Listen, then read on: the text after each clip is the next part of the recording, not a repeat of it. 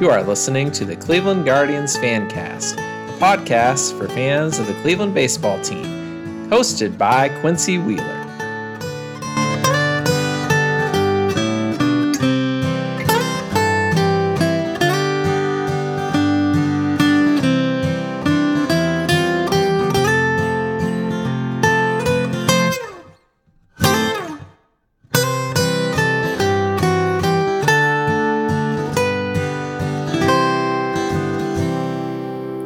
Hello and welcome to the Cleveland Guardians Fancast. I'm your host, Quincy Wheeler. You can find us at Guardian Fancast on Twitter. You can email me at quincy at guardiansfancast.com.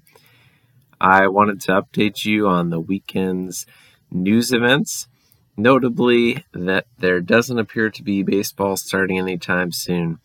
I've seen a couple different people say that if they reach a deal by the 26th of February or the 28th of February, somewhere in that mix, then they can probably still hit opening day. So obviously, that gives us at most two weeks from today.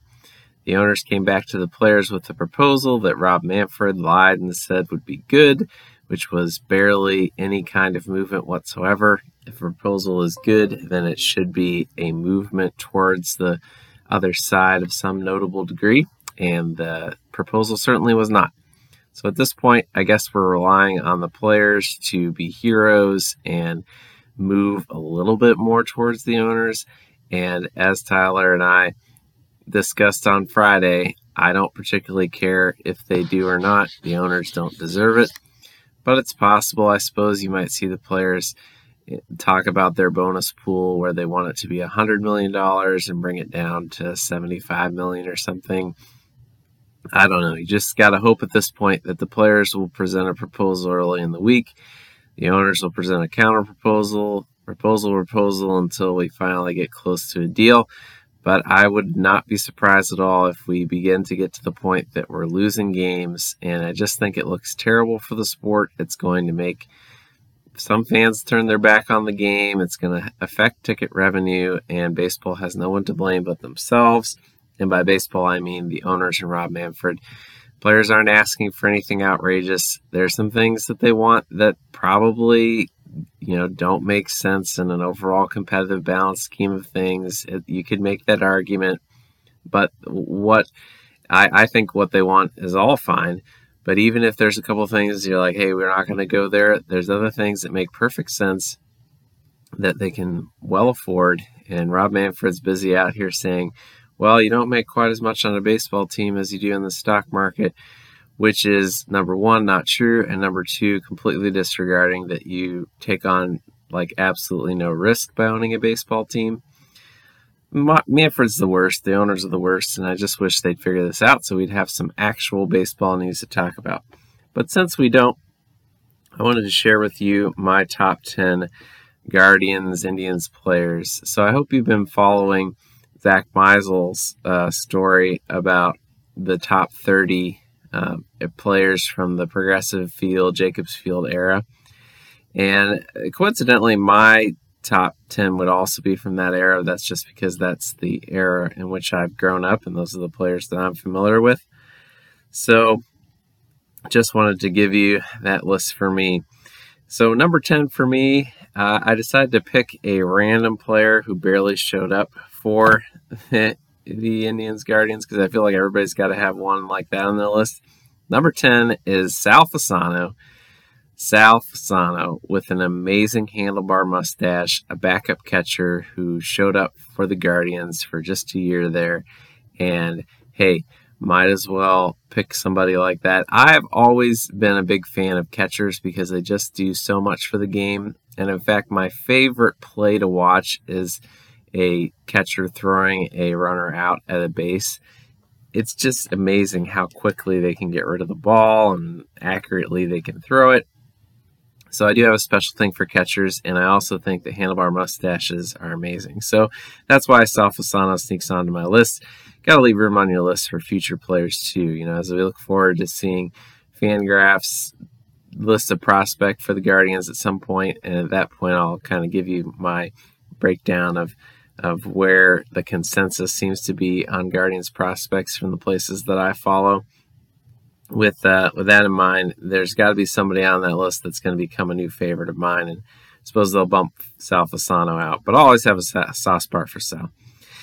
Number nine, speaking of catchers, Roberto Perez. So I've been a big fan of Roberto Perez since I started to see him with uh, Yan Gomes, the two of them, and noticed how much better a defender Roberto Perez was. Now, Gomes is a better hitter, and sometimes it's super frustrating watching Perez hit.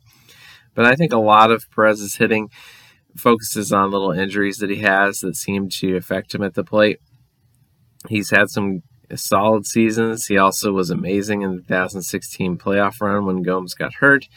And he is just an absolute dream behind the plate. And I'll never forget 2019 when he didn't have a pass ball all year and just seemed like he never made a mistake. You couldn't run on him. He calls the pitching staff amazing. I hope he does well in Pittsburgh. Seemed like it was probably time to move on here and maybe that he was getting a little cranky about being here. So I understand it's time to move on, but I always have some positive thoughts about Bibo and uh, glad that he played for the Guardians. And uh, completing this kind of theme. Number eight, Carlos Santana. I loved watching Carlos Santana hit when he first came up, and he kind of continued that for his whole career. That he um, that he was always looking like he was ready to murder somebody at the plate. He always had that that really kind of aggressive look on his face, and I've always enjoyed that about a player. So he was also, I, I know somebody at some point, I think maybe on covering the corner, they used the phrase that he was the harbinger of good Cleveland Guardians teams to come. And that was definitely true. Like when you saw Carlos Santana come up and start to hit, you're like, all right, there's beginning to be a semblance of a lineup here that we maybe can get excited about. So that's what I think of when I think of Carlos Santana. And man, it was just fun watching him over the years. Fun watching him become a good first baseman as well. And he's kind of short to be a first baseman, but he made up for it by making some really good defensive plays fun to watch him relate to Lindor and Jose and and you know they'd always pick on him and he just kind of has a stoic personality and I, I, hope maybe someday he can come back and be a coach or manager for the Guardians. Seems like he'd be great at that if he wanted to be. And of course, we can all remember when he caught the out to send the Guardians to the World Series against the Blue Jays and how he spread out his arms toward the heavens. And then he posted a picture on his Twitter of his little daughter doing the same. Great memories of Carlos Santana. Number seven on my list, Michael Brantley. Uh, I think a lot of people kind of forget how great Michael Brantley was for the Guardians because he was great for them in the years leading up to when the Guardians got really good, and then he started to get hurt in those years. But man, he is, still remains today a great hitter, and there were so many years there where the only thing to really look forward to was in any Guardians game was to see Michael Brantley get a hit.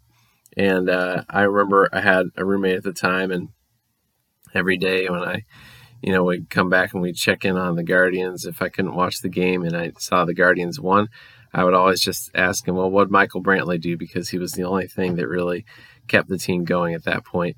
and just that swing so smooth his whole attitude just so smooth sorry it didn't work out for him to be with the guardians longer i understood at the time because he was a little bit older and it's hard to count on him being healthy but man i really love michael brantley and having him as a cleveland guardian number six travis fryman so i also like to watch third baseman a lot um, and uh, I liked Matt Williams when he was on the team in 97. But Travis Fryman was a big favorite of mine. He also is a Christian like I am and open about that, which is great. Um, he became a coach. Uh, he just was always a solid player. You could always count on him to be there and put up above average seasons and play a solid third base. I just feel like he's super underrated. I need to get a Fryman jersey somewhere. I need to scour eBay to find one because I just really loved having Travis Fryman on the team, and it was it was great. Number five, Orel Hershiser. Uh, I just remember Oral on the '97 team just how much fun it was to watch him whenever he's pitching. You could see why he was called the Bulldog. He didn't have great stuff, and today I'm sure he'd be getting blasted out of the park. But he more than often would find a way to keep a team in the game and give you a chance to win. It didn't work out so great in the playoffs here and there. He had a couple rough starts at wrong times, but I have a lot of affection for him and just enjoy kind of seeing him have the last part of his career with Cleveland and give them another and help him have another playoff run in his career. Wish they would have won one with him, but I, I think a lot about Rohrsteiner, and, and he's definitely one of my favorites. And of course, the picture of him wearing a sweater in the dugout, just an iconic picture. Look that up on the uh, internet sometime, you'll, you'll see what I'm talking about. Number four, Paul Assenmacher. I'm always a fan of the random reliever, and I'm also a fan of you know a good closer. Probably should have put Cody Allen on this list because I really love Cody Allen too, and love seeing him get guys out with his curveball. And, and there was that year 2007 where Rafael Betancourt was untouchable as a reliever, and I just loved him because just felt like anytime he came in the game, the game was over. He had under control, and of course Andrew Miller in 2016 until he destroyed his arm through that season. Same thing with Cody Allen. Uh, they're just so much fun when you get a guy come in the game. You're like, okay, the game's over. And Emmanuel Clase gave us that feeling last year, which is great to have that back. Paul Assenmacher, also amazing mustache. Also, just kind of looks like the guy hanging out at your local gas station, but would come in and strike out Ken Griffey Jr. I love that relievers oftentimes are guys you're like, I'm not sure if they're really an athlete, or I'm not really sure how they're on a baseball team, but then they'll come in and, do amazing things like that, get the best hitter in baseball out because they're a solid left hander that can get a ball in there and spin it and make it work. So I guess I mentioned a bunch there, but Paul Assenmacher fourth, and maybe realizing I should have put Cody Allen on this list down there somewhere because I really appreciate Cody Allen. Him, his, him and his wife were having a miscarriage around the same time that my wife and I had a miscarriage, so I always think about that and uh, and the connection we had there, and excited to see that they were able to have a baby and see them raising their son as we raise our sons. Number three on my list, Manny Ramirez. I from the time I remember starting to like baseball, love to watch Manny hit. You could not get a better swing than Manny Ramirez. What an amazing right hand hitter. And uh, kind of like an idiot savant. I'm sure he's not an idiot. He's, but, you know, it's pretty spacey in, in a lot of ways. And, uh, you know, leaving hugely expensive checks lying around and just being a little ditzy but being absolutely brilliant at hitting the baseball. Uh, just loved watching him, and it was hard to see him win championships with Boston, but kind of happy for him. I'm sorry about the whole steroids thing. Doesn't surprise me that at some point Manny would have been like, "Oh, somebody's offering me this, going to help me better, be a better hitter. Sure, I'll take it." That doesn't surprise me, but it's sad because he obviously didn't need it. He was an amazing hitter, and that had nothing to do with steroids. Steroids help you stay healthier, maybe help you hit the ball a little farther, but don't help you make contact, which he was always amazing at. It seemed like he never got to a 3 2 count and struck out, though I know he did. But it just seemed like he would always get a hit, always get the runner in. Number two on my list, Bob Wickman. I'm a huge Bob Wickman fan, mainly because it just seemed like he just got off, off the couch after drinking a six pack of beer and would come in and get guys out and you could count on him to do it every time. He was the franchise saves leader until Cody Allen eventually took the crown from him. But I loved watching him hit. It's amazing that he would sometimes intentionally walk guys, unintentionally, intentionally walk guys just because he didn't want to have to deal with them. And then sometimes he'd intentionally balk guys uh, or let guys get off a second to go to third because he didn't want them stealing signs. And most of the time, he'd get guys out. You know, you look at his numbers, he actually had a really great career. And that slider really made things work. In fact, as I talk about Manny Ramirez never striking out on three and two, I have a vivid memory of Bob Wickman getting Manny out uh, on a strikeout on a 3 2 pitch in a close game against Boston in the ninth. It's just some of those things that kind of stick in your memory. And I enjoyed Bob Wickman being on the Guardians. And finally, number one for me, Jose Ramirez. I just adore everything about Jose from his Mario Kart expertise to his personality to seeing him hit desert bombs off Trevor Bauer. Just an amazing player. I love how he dominates in Yankee Stadium. He's just an MVP candidate. I so wish the Guardians could extend him and keep him with them. I just don't see how that's going to happen going into this year because of the short season. It just seems like that ship has sailed, that it had to be done before the lockout. Maybe it wasn't going to be, but I don't know. It would be great if they could keep him. Love to have him retire as a Guardian, but even if he doesn't, I've got all kinds of amazing memories of him and MVP seasons that he didn't get the MVP, but maybe you will this year. And he's an amazing third baseman and just just an incredible hitter. He can take a walk. I always remember that 19 pitch at bat he had against the Astros in uh, May of 2000 and I think it was 2018, you know, 2019, uh, where he just fouled pitch after pitch off and and maybe it was 2017. I don't know. So we have to look back. He uh, was just always seemed to be like the heart of the team that just never gives up and always does the extra thing. Oh, and his base running, incredible base running. From a player who's a middle of the order hitter to be that amazing at base running and, and a great defender, there's a reason why he's a top five player in baseball and number one in my heart. Well, if you heard this, let me know who are some of your favorite players and also um, your memories of some of my favorites as well. Hope you're having a good start to your week. Happy Valentine's Day. This has been the Cleveland Guardians Fancast. Music is provided by purpleplanet.com. That is purple planet.com. Our intro song is purchased license from pond5.com.